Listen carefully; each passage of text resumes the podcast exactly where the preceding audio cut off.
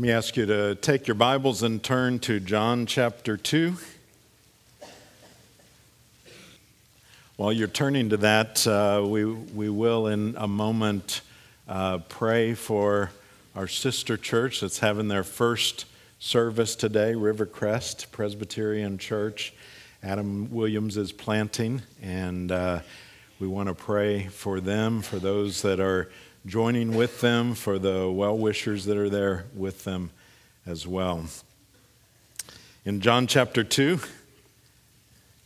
this is what it says On the third day, there was a wedding at Cana in Galilee, and the mother of Jesus was there. Jesus also was invited to the wedding with his disciples. When the wine ran out, the mother of Jesus said to him, They have no wine. Jesus said to her, Woman, what does that have to do with me? My hour has not yet come. His mother said to his servants, Do whatever he tells you. Now there were six stone water jars there for the Jewish rites of purification, each holding 20 or 30 gallons. Jesus said to the servants, Fill the jars with water. They filled them up to the brim.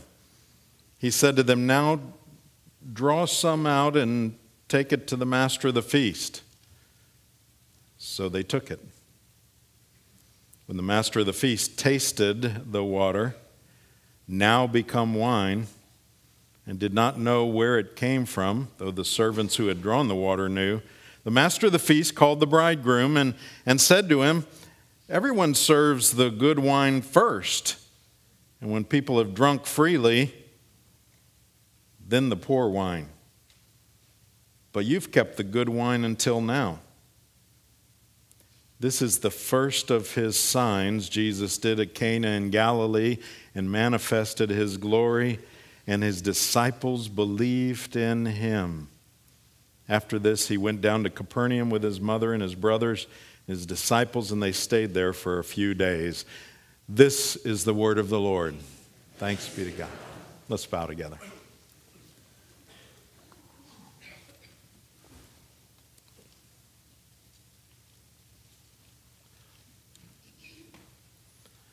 Lord, even as we mentioned, we do want to pray for our brothers and sisters at uh, Rivercrest Presbyterian.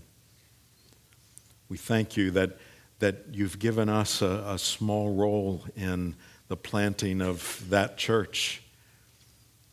You have all the glory.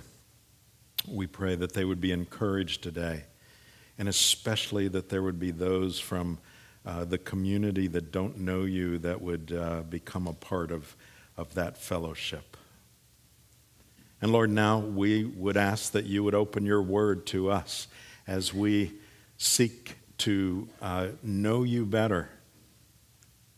You have preserved this account of this first sign. Will you teach us of it?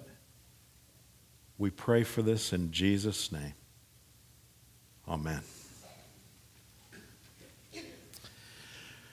Now, before we get into uh, the actual account we, we have here, although this is a part of the account, uh, I want us to, to look very briefly at, at the, the nature of Jesus' miracles because it's referred to, if you look down in verse uh, 11, we see a, a little bit of insight.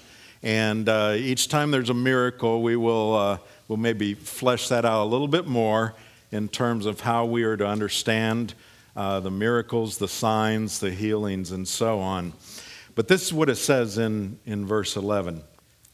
This, the first of his signs, now I want to remind you that's, this, this is the third day as it's being recorded. So early, front end of his ministry. This, the first of his signs, Jesus did at Cana in Galilee and manifested his glory and his disciples believed in him. Now, by declaring that the, the first of the signs, uh, here's one of the things that that, that does. We're, we're coming up, uh, you know, we've just passed Christmas, and, and some of these things are on, on TV before Christmas, but You'll see them again before Easter on the History Channel and some of these, uh, some other channels, Discovery and so on, where they have uh, programs about the lost gospels or the, the apocryphal gospels and, and things like that. And uh, I don't ever tell anyone not to watch anything. They're fine to watch. Just don't get your theology from, from them. Uh, or maybe I should just say anywhere on TV. That's not the best place to get, get your theology or understanding of, of history, Christian history, from. But uh, one, of, one of the things uh, is that there are these apocryphal gospels. In other words, gospels that the church has not recognized as being inspired by God, as coming from Him but some of them were written around the same times as the Gospels. And in some of those, it talks about some of the miracles Jesus did growing up. And uh, this contradicts that.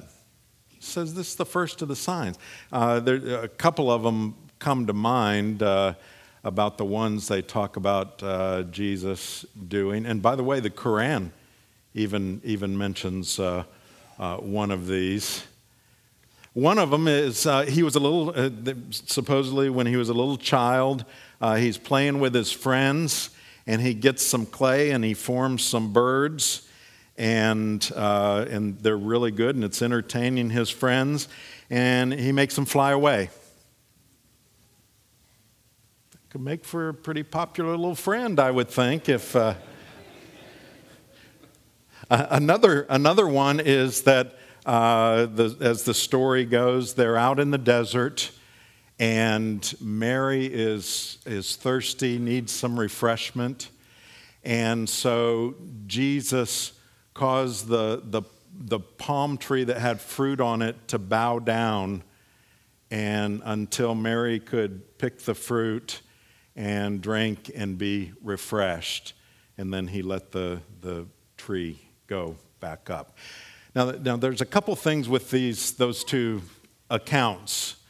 Um, first of all, we don't see them in, in the scripture. But also, just the, uh, you know, this verse tells us that this is the first of his signs. So, in other words, he didn't grow up doing signs. And don't forget, remember, his own family had a hard time believing he was the Savior, right? So it's not like he, you know, he grew up and he was amazing people all the time with his miracles. They had a hard time with that. But not only that, his miracles were always for a purpose.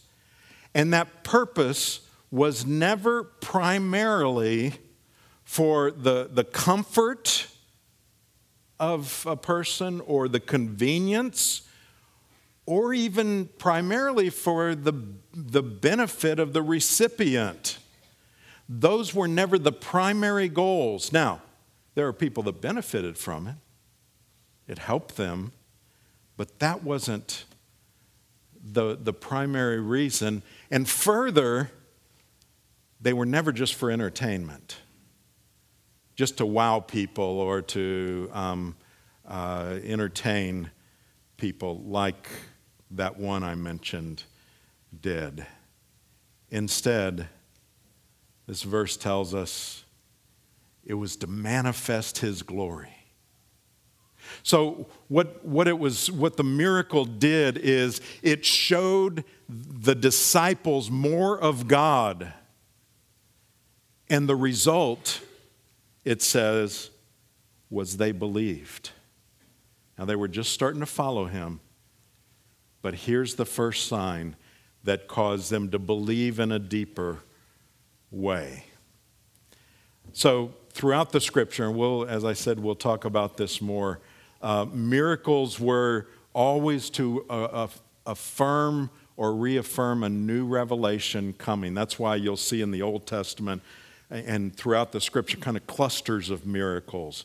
You have them around Moses and Elijah, you have them around Jesus, you have them around the apostles, the, the planting of the church, and the new, uh, new revelation giving. And then basically in between, but also after those, we see them taper off and we just don't see them because the, the primary purpose was affirming the truth of the revealed Word of God. And now the scripture's completed. So let's take a, a look at uh, this account.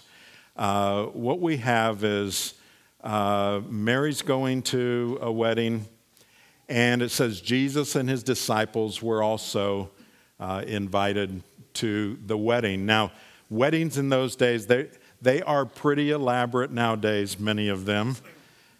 And, and, and yet, in that, in that day, they could sometimes go for five days. So, that, now that's a wedding, okay?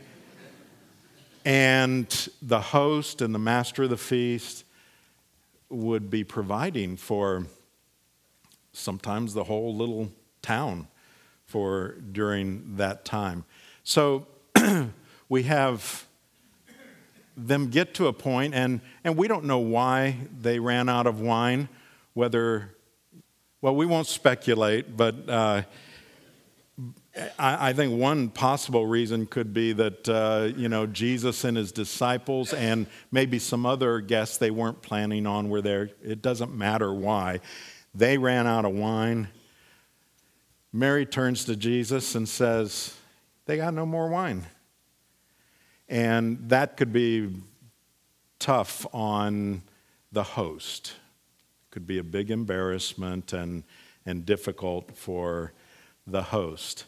And Jesus basically says, uh, You know, woman, what's that got to do with me?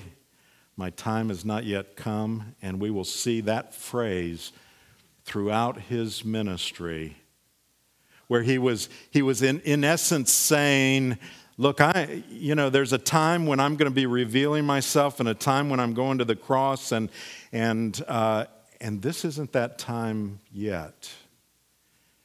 So Mary doesn't really answer. She just says to the servants, Do whatever he says to do. And so he does something. He sees these, uh, um, these big vessels now, it says they were uh, 20 to 30 uh, gallons. Those are big pots. And they were used for purification rites, which the, the Jews of that day had all kinds of purification rites. They washed their hands, you know, they, they would have, uh, uh, before a meal, after a meal, when they would come in from being outside, they would purify their household, various things. And and so on. So that wouldn't be uncommon to have those there. But he says, fill them up with water. Says they filled them to the brim. So you got a lot of, of gallons. And then basically uh, they dipped into it, took it to the master of the feast, and he didn't know where it came from. Uh, the, the servants did. And uh, master of the feast called the bridegroom and he said, You know, this is highly unusual because what's unusual is usually the best wine, the good wine, you know, you serve that first. And then um, after people have been drinking a while, and let's just say maybe they're not as discerning whether they're still drinking the best wine or not, then you bring out the cheap stuff. That's when you bring out the gallons of, you know, and of, of wine and so on. And he said, This is, uh, you know, that's usually how it works. So that's basically the account. That's what took place. Now let's, let's look at the meaning of this because I, I'm convinced there's a main thrust and purpose of this miracle, and we're going to get to that. But I want to share several things that we can uh, draw out of this passage as well. And the first thing is that Jesus sanctifies all of life. Verses 1 and 2. On the third day, there was a wedding at Cana in Galilee, and the mother of Jesus was there. Jesus also was invited to the wedding with his disciples. Now, the first thing I want you to notice here is that uh, this is the occasion Jesus chooses to perform his first miracle. His presence itself sanctifies, and what I mean by that word is it makes it holy. His, his presence there at, uh, at, this wedding makes it holy. And the church down through the centuries has uh, recognized uh, that for him to choose the, uh, a wedding here between a man and a woman, to have his first sign, his first miracle, is of significance. In fact, uh, the Anglican Book of Common Prayer talks about marriage being an honorable estate that, here's what it says Christ adorned and beautified with his presence, and first miracle that he did or he wrought in Cana of Galilee. And then, of course, we see Paul later using uh, the, the, scene of a marriage, the wedding, as a picture of the relationship between Christ and his church. It's significant that Christ was at a wedding in uh, manifesting who he was to the world. But secondly, I think it's significant that Jesus was even invited to go to a wedding. He was the kind of guy that was invited and would go. Now, let me, let me explain that. Some of his disciples this might have been the first party they'd been to in quite a while. Because who had they been following? John. John the Witness.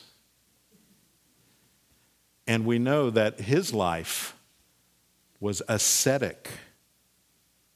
He did not do uh, things like go to parties willingly. We see uh, in, in fact, his, his lifestyle, but even his message was a, a stern message of repentance.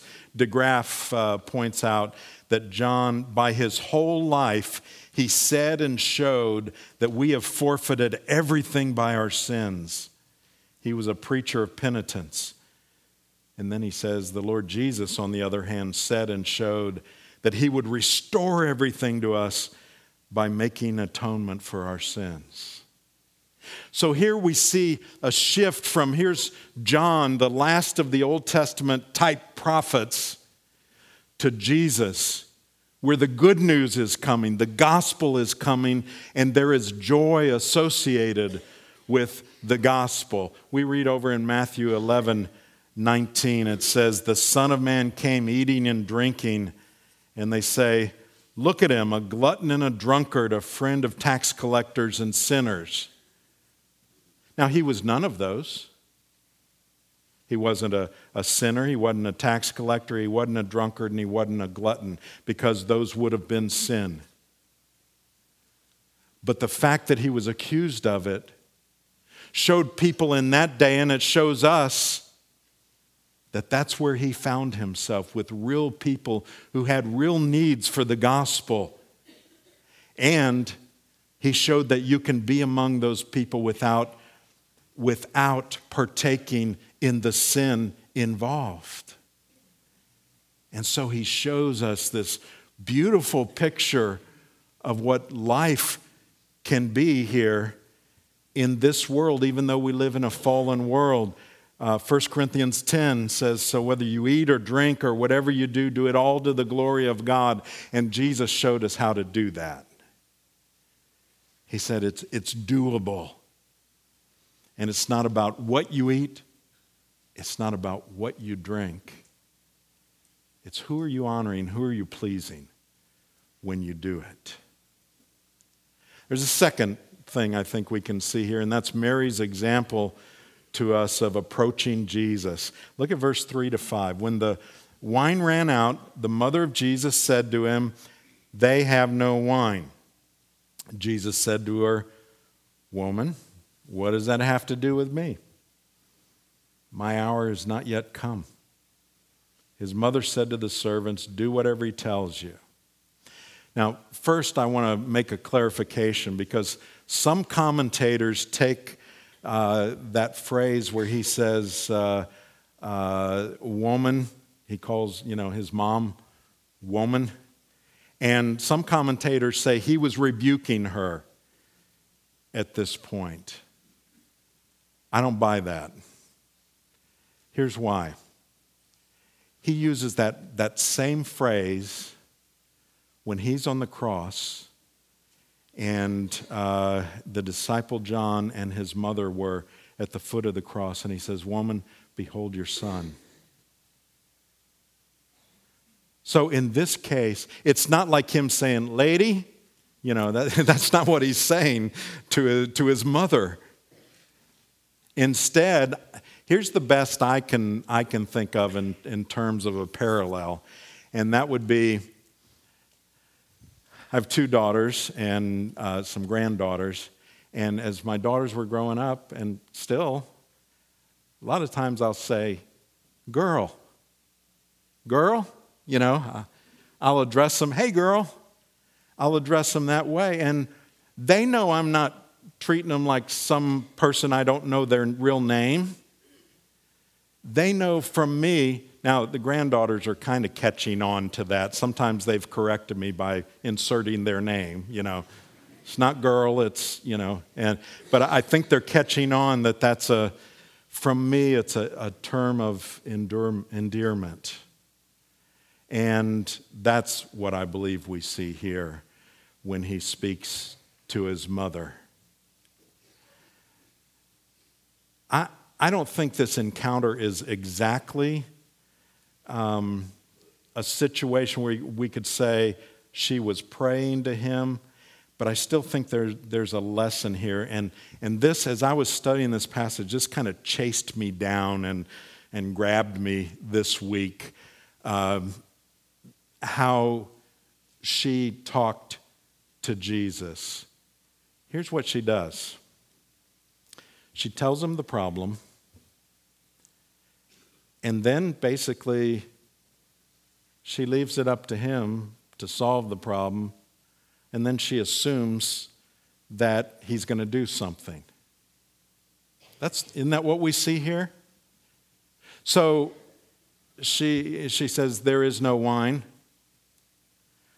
I, we don't have any indication that she had a clue that he was going to make some wine. She'd never seen him make the best wine. Uh, she'd never seen him do a miracle. But she informs him. And then she leaves it to him. And then she said to the servants, Do whatever he tells you to do. So here's, here's where it kind of grabbed me this week is when, when I pray, here's my tendency. Um, Lord, here's the problem. And I, I think it's always fine for us. I'm not, I don't have any illusion that I'm informing him something he doesn't know. But I think it's fine for us to tell him, here's the issue. But then what I tend to do is, is say, and I've been thinking about this. Here's how you should solve this. Here's what would be best for me and everyone else. So it's one of those, maybe for me, not knowing when to, to stop. Maybe I should just say, Lord, here it is. There is sickness and then trust that whatever he does is going to be what's best. And not only will it be what's best, it may be something I can't even imagine. You know, here he made, he made wine. Who would have imagined that? Nobody. Nobody that was there. We wouldn't have imagined it if we didn't hear about this. But then when she says, do whatever he says, she had an expectation he was going to tell him something. Now, again, I don't, this isn't a situation of prayer, but that spoke to me in terms of my own prayer and, and how I think that'd be a better way for me to, to approach him. Look at uh, now, the, thirdly, the response of Jesus. And that's in 6 through 10. I just read it to you. Uh, what he does is he makes the best wine out of the water. And remember, uh, usually the best wine was served first and then the cheaper wine. And here's what I want you to remember I, uh, whether you know anything about wine or not, most people know that the best wine is going to be an aged wine, not one that was made a second ago. So, what's that tell us? Well, it tells us that sometimes God creates with the appearance of age. So, what difference does that make? Well, for one thing, we know that he did that in the garden, if we believe the account of Adam and Eve. Adam and Eve were created, but they had age. They, you know, they didn't begin as a cell and then a divide and so on. They had the, uh, the appearance of age, even though they were created instantaneously. So, when we talk about the age of the universe, a lot of people decide how old the universe is by studying rocks, and I'm not opposed to archaeology or geology. Uh, that would be geology. Um, but here's a question Could it have been that he created the world and the universe with the appearance of age? I don't know. But we know he's capable of doing that. I don't think that fact is necessary for the Bible to be true, but if you hold to a 6 24 hour day view of creation, this fits. That perhaps he created in that way. Now, here's the big question in, in this passage why those jars? It says in verse 6 Now there were six stone water jars there for the Jewish rites of purification each holding 20 or 30 gallons. Jesus said to the servants, Fill the jars with water. They filled them to the brim. So, words are important in the scripture. If there's a phrase there that you're wondering, I wonder why that's there, like stone jars there for the Jewish rites of purification well, why does it tell what kind of jars they are? What difference does that make? That's the question we should ask because if it's recorded in Scripture, there's something uh, that we should try to understand about it.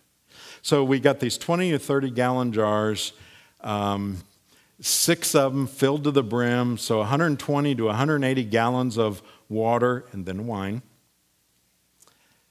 Uh, again, these would have been used for all kinds of ritual cleansings uh, that were required to fulfill the Jewish law. Here's what we need to remember the ritual cleansing wasn't really cleaning anything. Okay? In other words, it, it wasn't a cleanliness thing in terms of uh, wash your hands for 20 seconds and then they will be clean, or use this kind of soap or whatever. It was a ritual thing. And I have to tell you, you know, baptism doesn't really wash away sin. It's the same type of thing. It was symbolic of a cleansing that was to come. And so, uh, these rites, the rites that of the Jewish people, were pointing toward a day when there would be a true purification, not just a symbolic one. So, what does Jesus do? He replaces all that water with wine, the best wine. So, if someone went over to the jars to get some water for the rite of purification, he would find wine instead. Now let's think about what wine symbolized in the scripture. I want to go two directions with this. One uh, is that what we see is that this is the transition, as I said, from the Old Testament to the New Testament. Uh, the Old Testament prophets were continually looking forward to uh, the feast in the kingdom of God. Uh, wine is the standard image in the Old Testament of the new covenant, the gospel blessing that was to come. Joel 3:18 and in that day the mountains shall drip sweet wine. Psalms talks about wine gladdening a man's heart. Now, sure, there are lots of warnings about the abuse of it throughout the scripture, about moderation and against drunkenness. But wine, when used properly, is a beautiful picture of the joy that was to come. Proverbs 3 9 and 10. Honor the Lord with your, wealth, with your wealth and with the first fruits of all your produce. Here it's talking about worship. Then your barns will be filled with plenty and your vats will be bursting with wine. So it's, it's an abundance here. So that's the idea of uh, bursting with wine you have been blessed, is the idea. So that's, ta- that's the one direction. It's talking about wine as a sign of joy and plenty and blessing.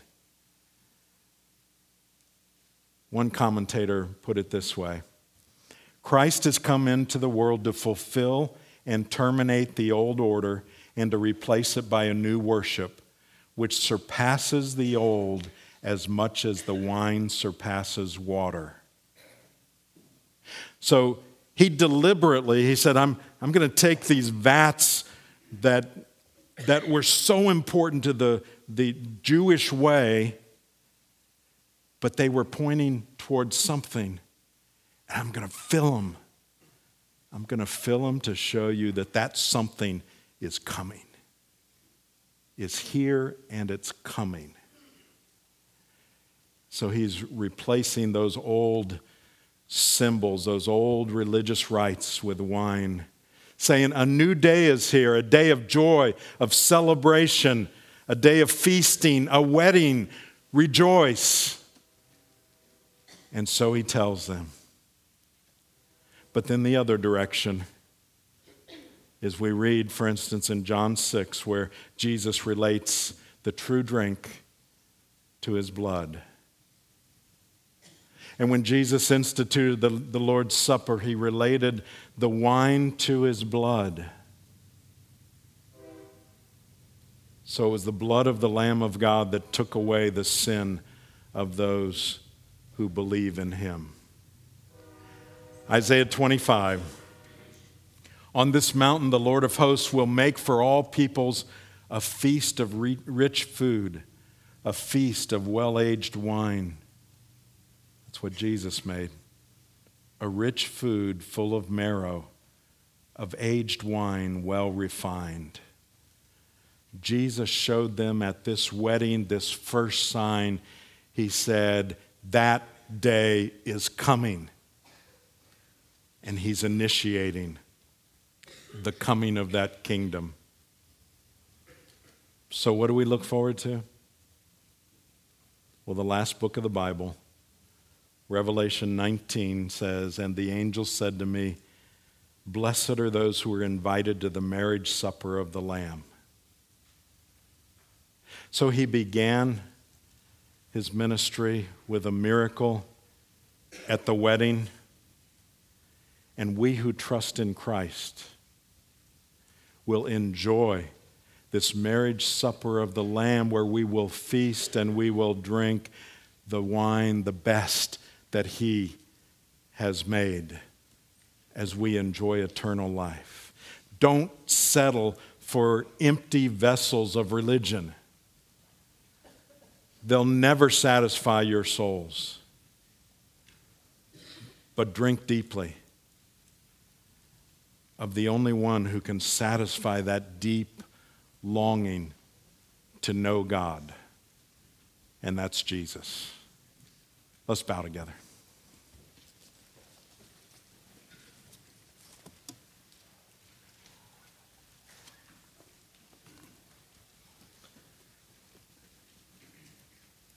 Lord, will you help us, as it were, to drink deeply on you by believing, by trusting in you alone, not trusting in any outward purification rites, any outward achievements. You showed um, those are of no value, but trusting in what you did and who you are. And so we ask for this in Jesus' name. Amen.